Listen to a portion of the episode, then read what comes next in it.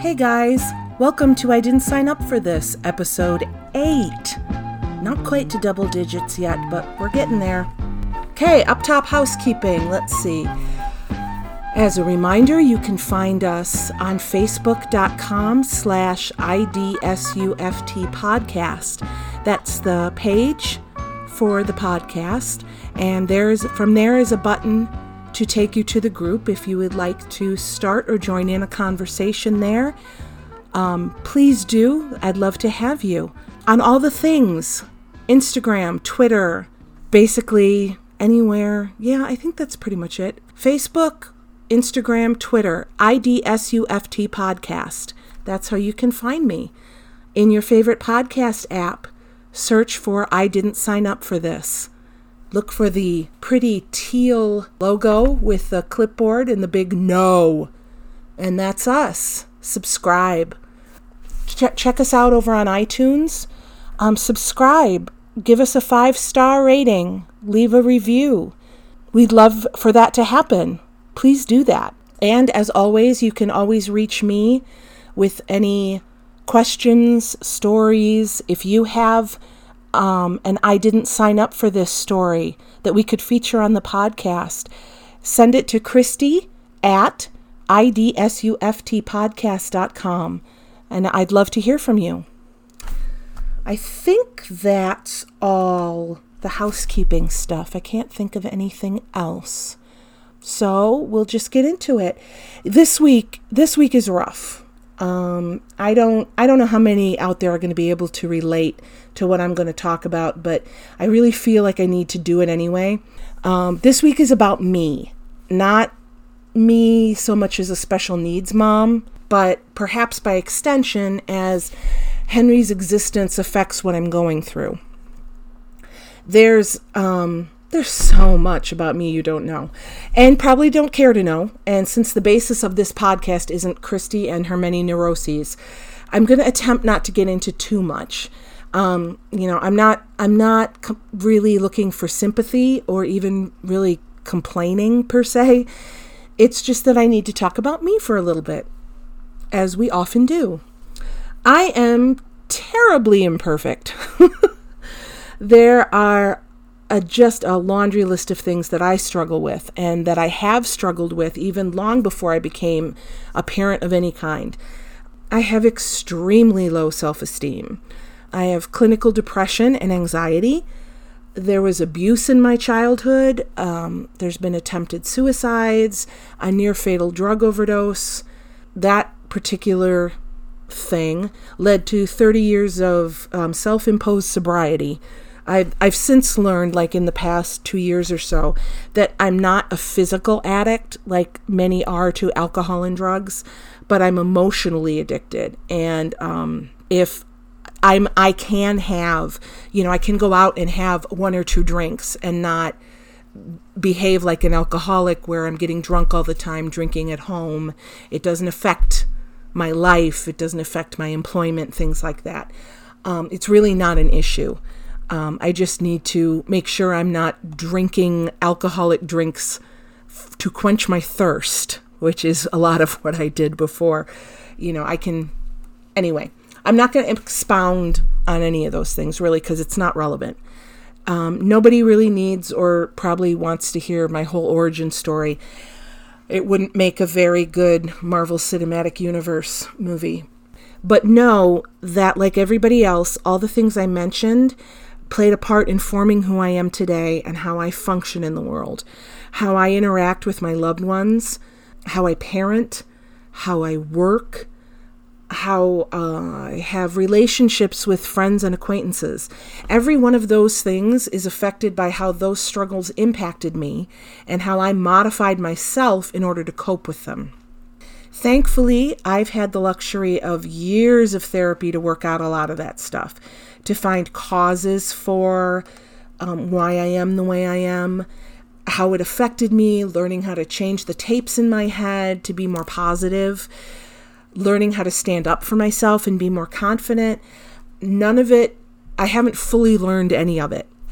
I don't think, but especially in the last five years or so, I see a, a large improvement in many areas. Now, as to how the problems affect my family. Depression and anxiety are a wicked coupling that can make it difficult to be a, a decent parent. On my best day, my motivation level is about at a five or a six. I always joke that there's nothing more delicious than canceled plans because um, for me, even though I might want to do the thing, the physical act of preparing and then going to do it can be overwhelming. I'd much rather hide in my home where I don't have to look good or even present myself as a functioning human being. But that's not how the world works, and in order to live my life, I have to do the things. In my real life, I'm not only a mom, I have the distinct honor and pleasure to be a theatrical photographer. I began eight years ago with one of the local high schools when my daughter was a freshman. I offered to shoot their musical, and they liked my work, so they asked me to continue. Along the way, my skills improved, and I was I've been hired on by two community theater groups, the other local high school, and the community college. I shoot about 16 shows a year for all of them, and I adore it. I was an actor. Uh, well, I guess I still am since I did a show last year. Um, my whole younger life, like you know, high school, I, I was I started in fifth grade in a play, and then I was in a play in sixth grade, and then not again until my high school year. But I did it all through high school. I went to college for musical theater. I've done numerous shows with the community theater groups that I now shoot for. Um, so I think my knowledge about and my love of the theater comes across in the photographs. But the way my mental illnesses come through as I work make it really challenging. I've always been a person uh, who has to feel that um, she has to be the best at something in order to do it at all. I can't just be good at it. If I'm not the best singer in the room, or the best photographer working in my area, or the best this, that, or the other thing, I find myself doubting that I'm any good at all, which is not a way to go through life. I'm never going to be the best at anything ever. Nobody ever is. No matter what you do, there's always going to be somebody better, or at the very least, somebody who other people think is better. So, if you're a person whose reason for living is to be the best or go home, you're you've already been defeated. Add in some depression, and it's like you're drowning. Not drowning like you're just trying to stay alive, but you're drowning while you're trying to beat Michael Phelps's world record. And then add anxiety on top of that. I mean, just shut up forever. It's the worst. And that can create panic attacks, which I have had the pleasure of experiencing many times. Thankfully, usually they're at home. I don't often have a panic attack about my work or things outside the home. I think usually because I'm less overwhelmed outside.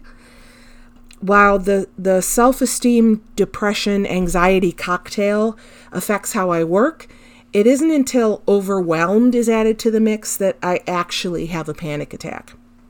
What happens instead is that in order to defeat that cocktail, I work myself up into a fair facsimile of an outgoing person. Acting! Thank you. I, I increase my energy level and my socialness to seem is that a word? Socialness? I can't I can't think of a different version. So I'm going with socialness to seem confident and capable. I try very hard to never look like I don't know what I'm doing or that I'm flying by the seat of my pants. I try even harder to work super quickly and very painlessly for people I'm shooting. Um, I set up my equipment by myself and I, I try to make it seem super easy. I try to plan things out ahead of time so I don't have to stop and think and look like I don't know something. I do whatever is asked of me uh, truly willingly. Uh, you know, it's not like grudgingly I do it. No, I am willingly I want to do whatever is asked of me, and I want to do it professionally, and I want to do it quickly, and I want to do it without problems. If something's wrong with my equipment, or God forbid I forgot something, I try to do my best to hide that and quickly come up with a workaround so I never have to say, I can't do that. And all the while, I'm muttering to myself that I'm a dummy, or worse. You don't want to hear the things I call myself. you know, I can do it though. For the couple of hours I have to be around fellow human beings, I can do it. But then I get home and I'm exhausted beyond any human comprehension. My soul is tired. the energy it takes to lift myself to those levels, it, it, takes everything out of me. And so my poor family watches me come home, literally dragging my feet, unable to interact. Thankfully, my kids are usually in bed at this time, but you know, I can't really interact with my husband and I just collapse. I I don't know why I'm like this. I don't know why it is so difficult for me to behave and interact like a human person. But I can and I do because I love what I do. I love every aspect of it except maybe the carrying equipment part. I love the people I've met. I love the shows I've seen. I love getting sucked into the story and trying to capture all the magical moments that the actors create. I love taking their headshots and seeing how beautiful they are, all the while they're complaining that they're not beautiful or that they feel ugly or whatever. But I get that amazing shot that shows their soul shining out of their eyes. And then I process the photos, eliminating all the stupid stuff that gets in the way of people seeing their beauty. Um, fixing the lighting problems, enhancing the color a bit, sharpening their eyes, all of it. I, I love to see the reaction when someone sees their final photo and they can't believe it. Uh, or, or if they, oh, the best is if they realize that they are beautiful. And the usually the best they can say is, "Oh, I look good." Or you know, at least if they like the photo I took, that's that's what my soul feeds off of. I love being backstage and being like a fly on the wall trying to capture the relationships that have developed over the rehearsal period. I love getting home, downloading the photos onto my computer and seeing where I was super successful in capturing not only the director's vision, but also actual moments between the actors, the incredible lighting designs, the phenomenal sets, and the color and the texture of the costumers' work. I, I, I just love it all. I love it all. And when somebody chooses one of my one of my photos as their profile picture or a cover photo or shares it in any way with a feeling of pride, oh, my heart just goes I wouldn't voluntarily give this up for anything. Um, maybe my family, but I would be I would be heartbroken. So, you see, I have this wonderful life built on the foundation of me being able to function. I think we all kind of do that. Yeah, you, you build the foundation of your life on the basis is I can function because when we can't, nothing works. I can't shoot properly. I can't be social. I can't give others what they need. I can't tolerate my children. I can't keep the house li- livable. And, you know, livable is truly a basic low level measurement. I can't cook dinner. I can't do I can't do anything well at all. And it's not my photography clients who suffer. It's my family. For me, my ability to function rests or collapses on two things. Most importantly is my sleep. I've always held my sleep in rapturous regard.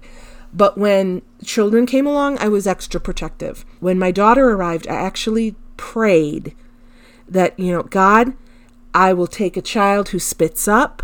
I will take a child who is ugly. I will take horrible diapers. I will take anything as long as I can have sleep. And I repeated that prayer three more times, and I got it. I've always had just enough. The second pillar is my being able to be aware of my mental state and act accordingly to protect it. And I've never been very good with this one. I'm a people pleaser, and making sure everybody has what they need has always been more important than me having what I need, which means I give and I give and I give until I'm totally overwhelmed, and then I have a panic attack which gets all the pent up anxiety and crap out of my system, and then I start again. It, it's not healthy because usually who sees this panic attack is my family. It's not my friends or my acquaintances or my clients. It's my family, and it's when I'm trying to get ready for something and I have to make dinner and I'm running out of time and I'm tired and Henry is screaming about something, and then one more person asks me for something and I lose my shit. Yeah, dude, mommy loves you. Uh, I feel like Joan Crawford. I mean, seriously. So, since that one pillar is always teetering, the stability of my functionality rests almost solely on my ability to get sleep, which has fallen apart. And y'all, I'm panicking. okay, let me walk you through it. I put the youngest to bed at 7:30. So he's good. Henry goes down about 8:30 or so, which and that gives me about 2 or 3 hours to do whatever I might need to do that requires me not being interrupted or badgered or if I just can do it better when I'm relaxed and calm. So, I'm usually in bed between 11:30 and 12. I will wake up on my own once to use the bathroom, usually at 2 a.m. or so. If my husband has come to bed later than me, he might still be up at this time, or he may have woken me up whenever he came to bed. But I can guarantee that that first wake up is no more than two hours after I fell asleep. Henry will wake me up for the first time anywhere between 3 and 5 a.m. So if I'm lucky, I've had three hours of uninterrupted sleep, but that's rare. Usually it's two. When he wakes up, he wants to eat. So we go downstairs, we have three yogurts, and then I turn on his music and I encourage him to go back to sleep. I go back to sleep. If he was previously up at 3, he's gotten me up a second time between 4 and 5 a.m. before another round of yogurt. So that's another 1 to 2 hours. If it's a school day, we're up at 6:30, so that's another one to two and a half hours. We get up and off to school. I'm back home by 8:30. I have now had a total of four to seven and a half hours of sleep, but it's all in one to two hour increments. As soon as I'm back home, I go back to sleep. If I was lucky and I could get sleep straight through, I would get another four hours of uninterrupted sleep. But I'm never lucky. I always have to use the bathroom once. And now I'm waking up because I think I hear Henry and he's not in the house. So another four hours in two hour increments. You guys, my brain is freaking out about this. I'm not getting the sleep I need in the past two, maybe three, I think, months, I can remember one time that my brain finished a dream on its own instead of having something rip me while I can feel my fingernails in the floor dragging me out of it. And I don't know how to fix this. My cognitive function has dropped. I can feel it. I wake up and my eyes are burning. I drive the kids to school. And seriously, if it wasn't for Henry's constant yelling about some shit, I would fall asleep. I almost have a couple times. You just get that feeling, you know, just just close your eyes for a couple seconds. Just just a second, it'll be fine. Just close your eyes just for a second. My motor skills have decreased. I don't know where I am in space and I keep running into things and I keep knocking stuff over and off surfaces with my body. I, I'm having phantom scratching episodes where I wake up and I've scratched my arm or my leg bloody. I can't concentrate. I do one task and then I have to go lie down. I have zero patience with other life forms. Actually, I'm really worried that I'm not going to have the mental capacity to stop something from coming out of my mouth, and I'm going to end up really hurting someone. I'm taking offense to others and simple things really, really way too easily. Like it's like my whole being is collapsing, and I'm using duct tape to keep it together. kind people have suggested melatonin or um, magnesium glycinate to take at bedtime, which is helping me fall asleep because I can't shut my goddamn brain off sometimes to fall asleep. Nothing is more awesome than your brain going over and over stuff you know you still have to do, but you haven't done because you're so tired you can't move. Yes, yes, brain, I know, I have to do that. If you'd shut the fuck up and let me sleep, I could do it when I wake up. Add all to that to the fact that Henry's without a tablet for a week now after breaking number 55 and he won't shut up about it. I sorry about tablet, mommy. Oh, I so sorry tablet not working. Over and over again like he thinks if he apologizes enough, one will magically appear out of my butt. You know, I'm glad you're sorry, dude. You're not getting another one. At least not for a while. There's no money for it. Instead, he listens to his Spotify playlist over and over and over and over again. And he rips apart every book, creating a hoarder's episode for someone who's a, well, not really a book lover because he rips them apart, but it's a hoarders episode that it, will horrify you. I, will take a picture of his bedroom for you all and I'll post it on the Facebook page. You will be horrified honestly. You know, I know that there are parents out there, parents I know personally, who have had less sleep than I do for a longer period of time. And I literally do not understand how they can do what they do. You know those those old hang in there baby posters with the knotted rope and there's a cat hanging off of it or hanging on. Picture me as the cat, but I'm hanging onto one thread of the rope underneath the knot, and Henry is underneath kicking me.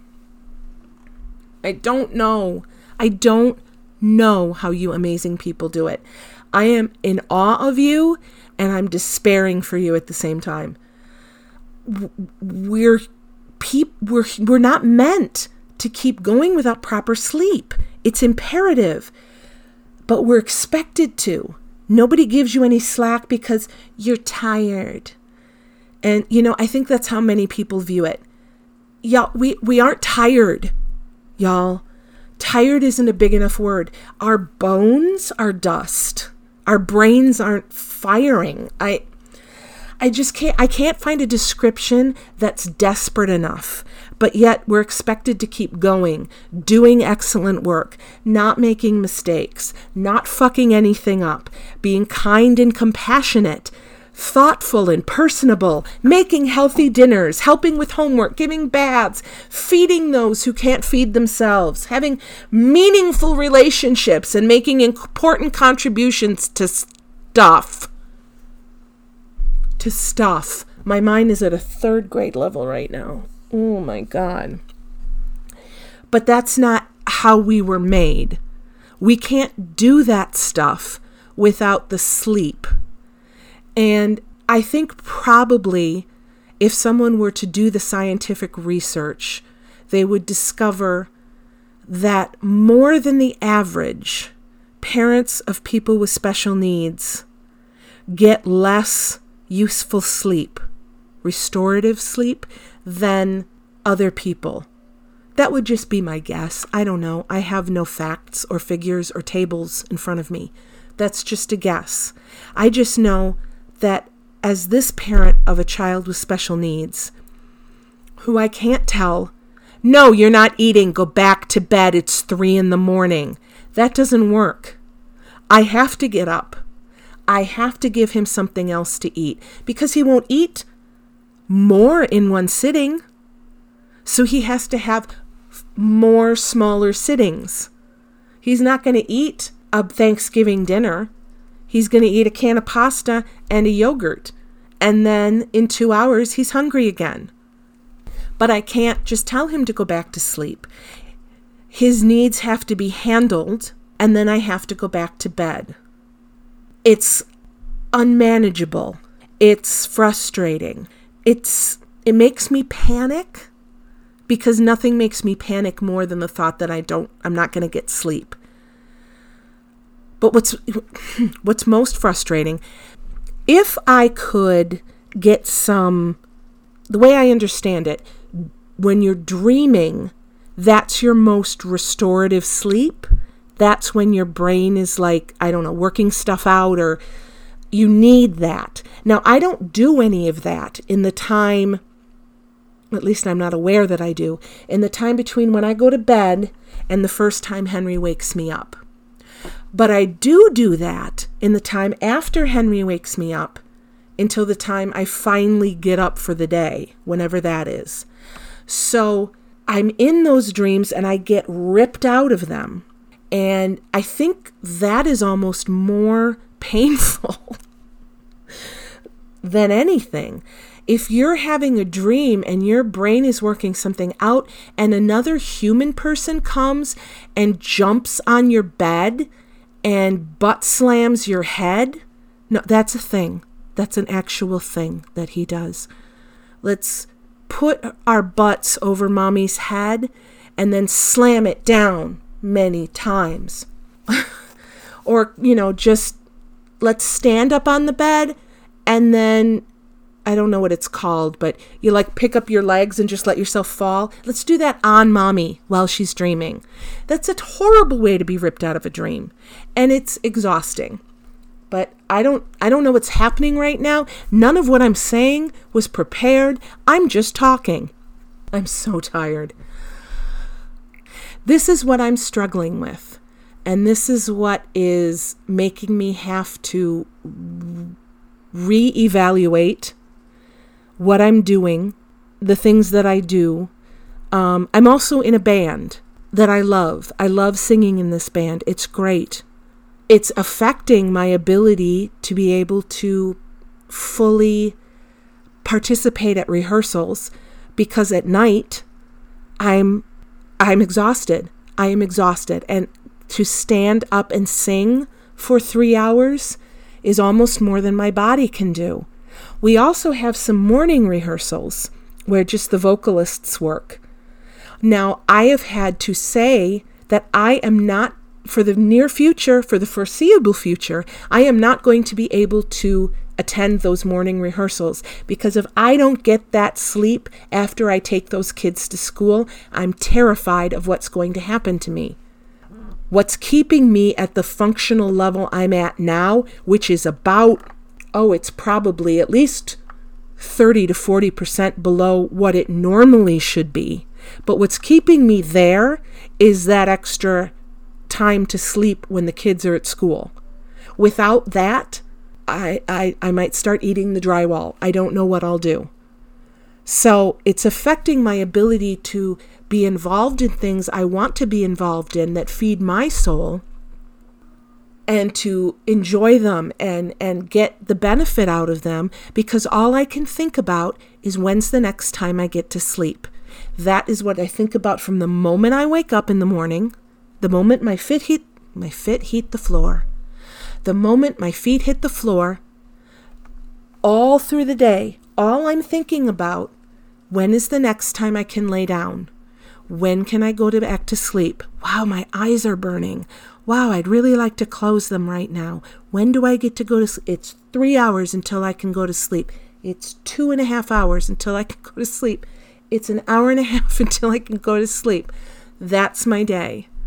And I'm pissed off about it because if it doesn't improve, I don't know what else I'm going to have to change. But I don't know how to improve it. I don't know how to get Henry to stop waking me up. I don't know how to get the restorative sleep I need and still care for my son the way he needs to be cared for. So that's a little bit about me and where I am right now. Hopefully, next week I'll get back to talking about special needs instead of all about Christy and her crazy ass mind. Ah. But that's it for today. And now, I have a short, I didn't sign up for this story. Because Henry is, I don't know if my mood, my functionality is affecting him, but he's been a little stinker lately. He's just being a nasty little bugger, and it's causing me some trouble. Just this morning, as he dragged me out of bed at what was it, 5:30? This was wake up number 2. At 5:30 this morning to feed him some yogurt. And so I'm feeding him, and I don't know what he's he likes to hit me while he eats. He'll sit there. I sit to his right at the head of the table. He sits to my left, right around the corner of the table. So my left arm is next to his right arm. And he likes to take his right arm and pound my left arm right in the middle of my forearm. He likes to do that. He likes to pound it and hit me, or pound the book he's looking at, or pound the table. He likes to pound. So he's doing that, and then he's flailing his arms around my face. I don't like that. Don't touch my face. Don't don't do that. It I I I don't know. I'm you're going to hurt me. Stop it. So I'm trying to avoid his uh, flailing arms. He pokes me directly in the eyeball. Eyeball, eyeball. And then I'm like, dude, what do you, stop it. You're hurting me. Stop it. So what he proceeds to do is take the table and start pulling and pushing it back and forth, back and forth, where my bowl of cereal spills all over the table because the table is dancing. I yell at him for that. And he gets up from his t- chair, takes his chair, and starts slamming it into my left knee, which is my really bad knee, by the way. I have bad arthritis in that knee. I've had meniscus surgery in that knee. I have no cartilage left in that knee. So I just was like, hey, dude, that's it. We're done. We're not eating anymore. Why are you being a jerk to me? This was a terrible story. This was not at all worth, and I didn't sign up for this, but I can't think of anything else. And, you know, I'm tired. Really tired. So I'm just going to post this episode, and I hope I haven't freaked the hell out of everybody. Just know I'm I'm I'm doing my thing. I'm going to get it done. I'm going to fix this somehow. And next week we will talk about something a little more interesting. I hope you have a fantastic week. Thank you for tuning in to episode 8. Don't forget, go check out the Facebook page, facebook.com slash IDSUFT podcast. Check out the Facebook group right from that page. Check us out on Instagram. Follow us on Instagram and Twitter. Go to iTunes. Five star review. Why not? I'm worth five stars. rate and review. Rate and review. Follow us wherever you can follow us. Send me an email, Christy at IDSUFT Podcast. Thanks so much. We'll talk to you next week.